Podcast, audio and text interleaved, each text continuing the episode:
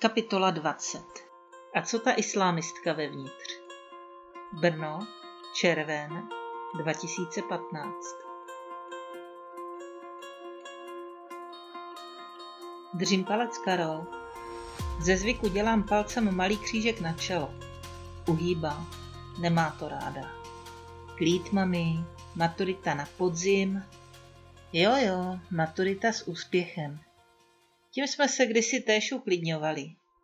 Fakt jo. Tak já už musím. Tak si drž. Ještě pusu. Ach jo, už i mé mladší dítě přestává být dítě. Na školní chodbě dnes vzbuzuje nemalou pozornost můj doprovod. Překvapení pro třetíáky. A Mája. V lehkých bílých letních šatech s růžovými puntíky a v šátku stejně růžového odstínu působí křehce a nevinně.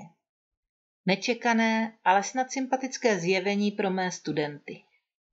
Já přitahuju pozornost jediného účastníka. Ze stupínku promítacího sálu mě probodává očima sám náš pan řídící. Od dnešní přednášky na téma mezinárodní vztahy evidentně čekal něco jiného. Naznačuje, že mám začít. Představuju Amáju a pomáhá mi spustit prezentaci. Teprve teď mi dochází, že vůbec netuším, o čem vlastně bude mluvit a zda to zvládne. Vždyť je to studentka a její obor, biochemie, je tématu dnešní hodiny příliš vzdálené. Ředitel se déle nezdržuje. U dveří na mě kývne, abych šla ven. Mrknu naposled ke katedře. A Mája zahajuje svou přednášku v celku sebevědomně. Takhle zná náš svět převážná část obyvatel této planety. Na plátně se objevuje mapa světa ve zcela jiném formátu, než ji prezentujeme v našich školních atlasech. Evropa je tu jen malým poloostrůvkem v severozápadním koutě, Severní Amerika se krčí v protilehlém, severovýchodním a mezi nimi se rozkládá obrovský zbytek světa. Jen nerada opouštím učebnu a pomalu za sebou zavírám dveře. Tohle je hrubě přes čáru, kolegyně. Tady končíte. Vše jsem dohodla minulý týden s vaším zástupcem. Věděl o tom a souhlasil. Věděl, že tu budete propagovat islám? Cože, nic takového tu dělat nehodlám. A co ta islámistka vevnitř? Zvyšuje nepříjemně hlas. Máte strach, že má počaty bombu? Padá ze mě. Mio, buď trochu diplomat a nesměj se mu. Zachovej aspoň trochu vážnou tvář. No to bych nesměla vidět tu jeho, celou brunátnou.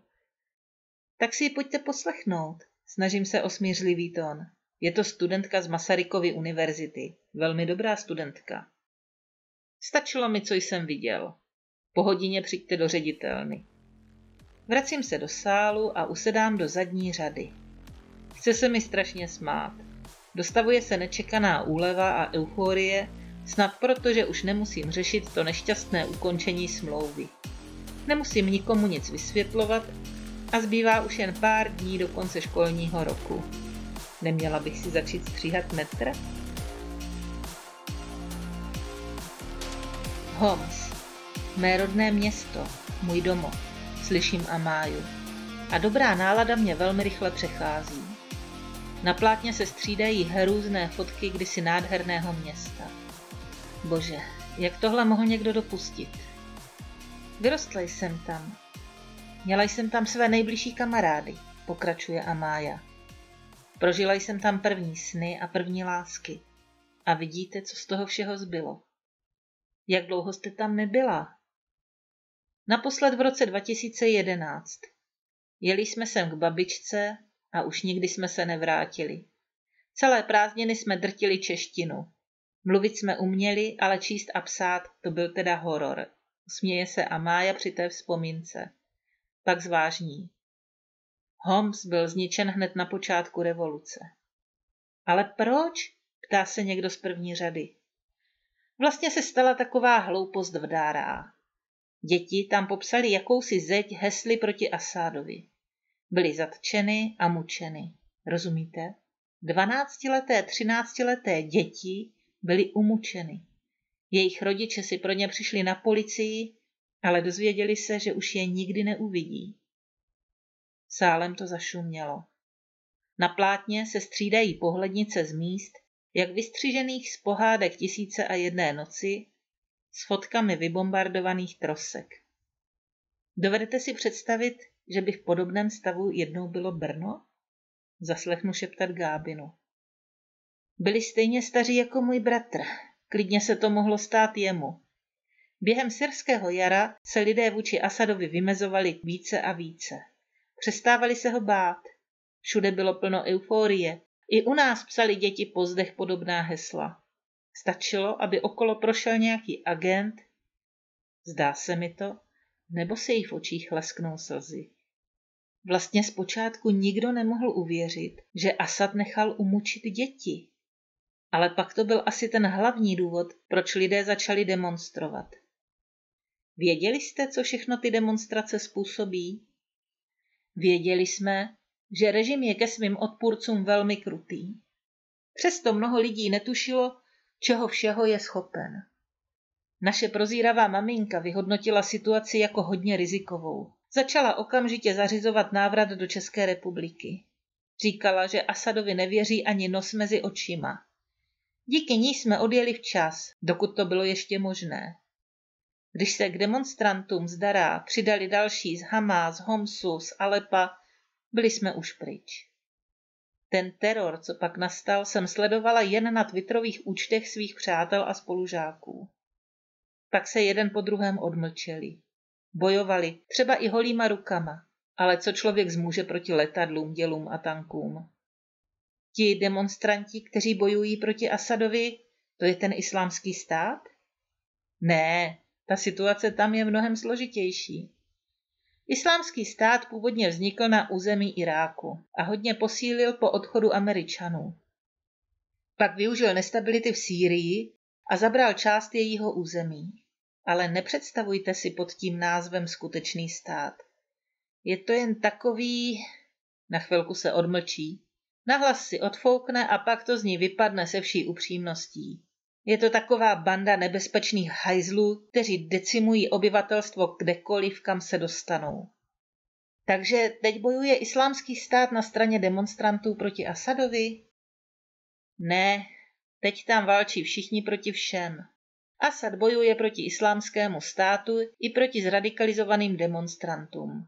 Bere to plošně, vůbec nerozlišuje, kdo je kdo.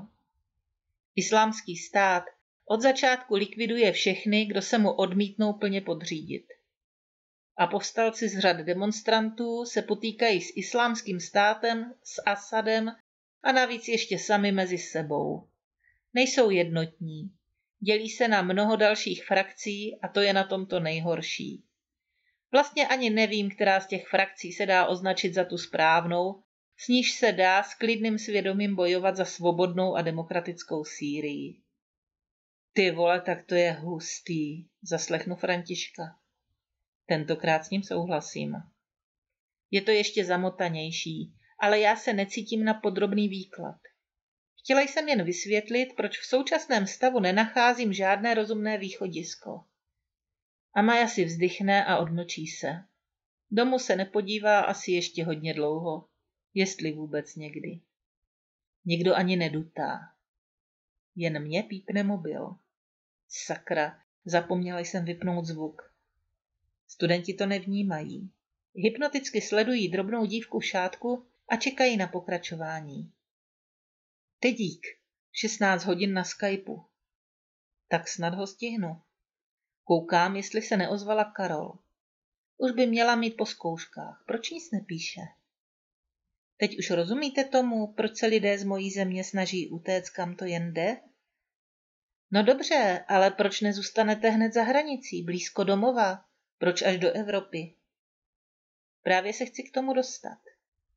Rozbitá syrská města na plátně střídají snímky z jordánského uprchlického tábora Zátárí. Tady dnes žije tatínkův bratr s rodinou. Není to nic moc, ale jsou v bezpečí. A tohle jsou mý malí bratránci.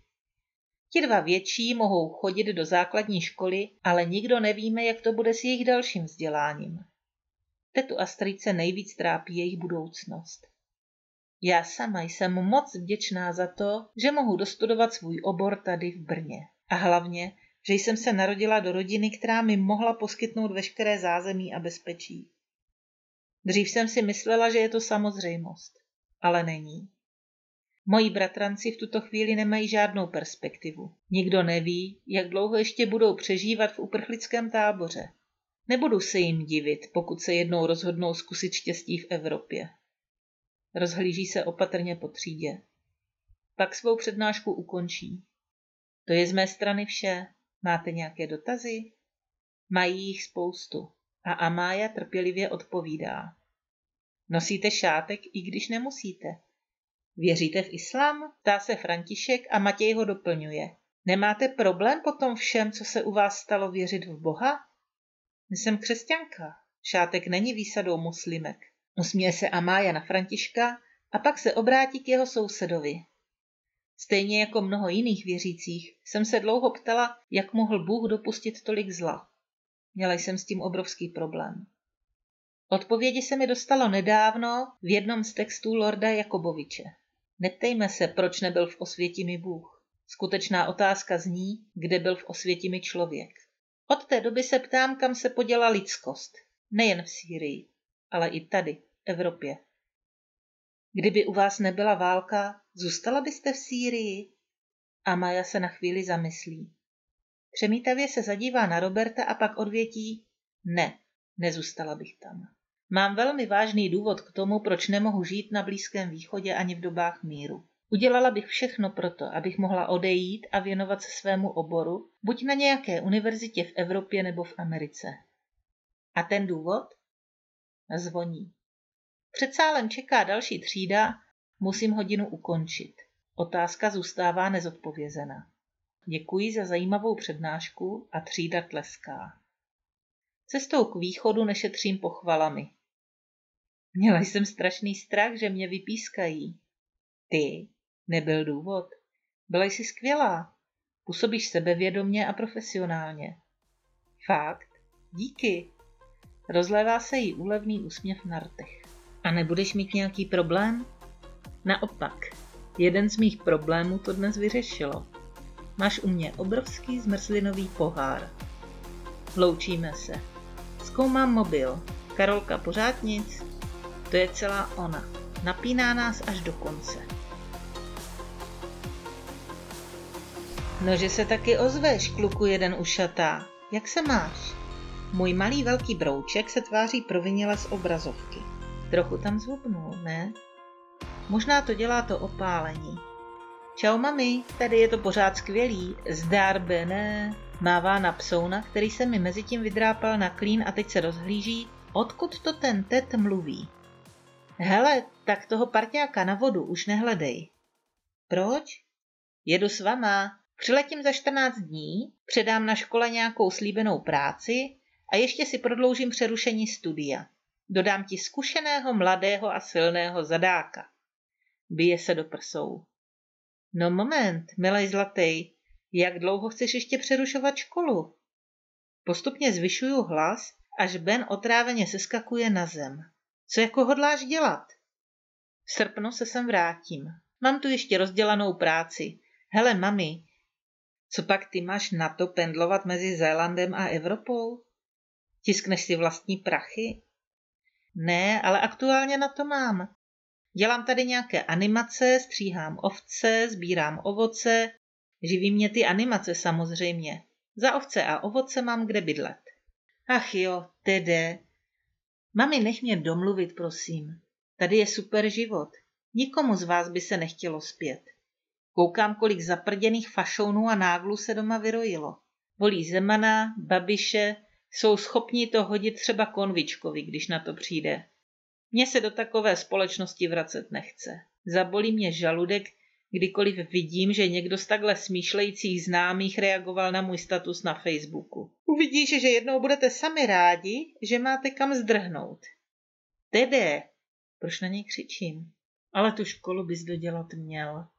Dodávám smířlivěji. A rovnou mi naskakuje otázka, proč by to měl dělat. Takhle je evidentně spokojený. To je snad důležitější. Hele, táta ví, že dojedu, ale neví to o té škole. To bych mu rád řekl osobně. OK, to je mezi ním a tebou. Jo, a já hledám háčka, ne zadáka. Jsem zvyklá řídit si svou loď sama. Fakt, jo? Mami, mám zkušenosti z místních divokých řek a nabízím ti služby solidního kormidelníka. Tak jako ty si ještě žádný háček svou dovolenou neužil. Vážně, slibuju. No tak to zas ne, miláčku. Já jsem zvyklá, musím končit, mami, tak za týden, zase ve čtyři, jo? Zatím pá, posílá mi vzdušný polibek. Tím mě vždycky dostane všivák jeden. Dávej na sebe pozor, Tadeáši. Off. Smutno. Proč musí být zrovna můj kluk takhle daleko? Mám to, ty vole, já to vážně mám, haleká Karolína ve dveřích. Zkouška z dospělosti splněna. Kde tady vidíš jakého vola? Vychází Slávek z pracovny. Karolína se chytá za ústa a přes dlan sedí. Soráč, otče. Já jsem jiný výsledek nečekal, takže dámy, máme objednaný stůl a za půl hodiny odcházíme. Kája ale musí ještě s Benem, namítám. Sisko stojí rázem připravené u dveří. Jsou věty, kterým velmi dobře rozumí. Čerstvá maturantka protáčí panenky. Tak snad aspoň dneska já s ním půjdu a vy dvě si pohněte, zasahuje Slávek. Rychle se střídáme v koupelně, pak velké strojení, prohlížím se v zrcadle, už zase se vejdu do svých oblíbených letních šatů. Alenka se nemýlila. Asi jsem opravdu za těch pár týdnů zhubla. No jo, dokonce mi jsou trochu volné. To kulíš očmény, Mio. Co dokáže taková nešťastná láska k mladinké studentce? Co udělá takový pravidelný pohyb na kole, že? Konstatuje samolibě Slávek ve dveřích.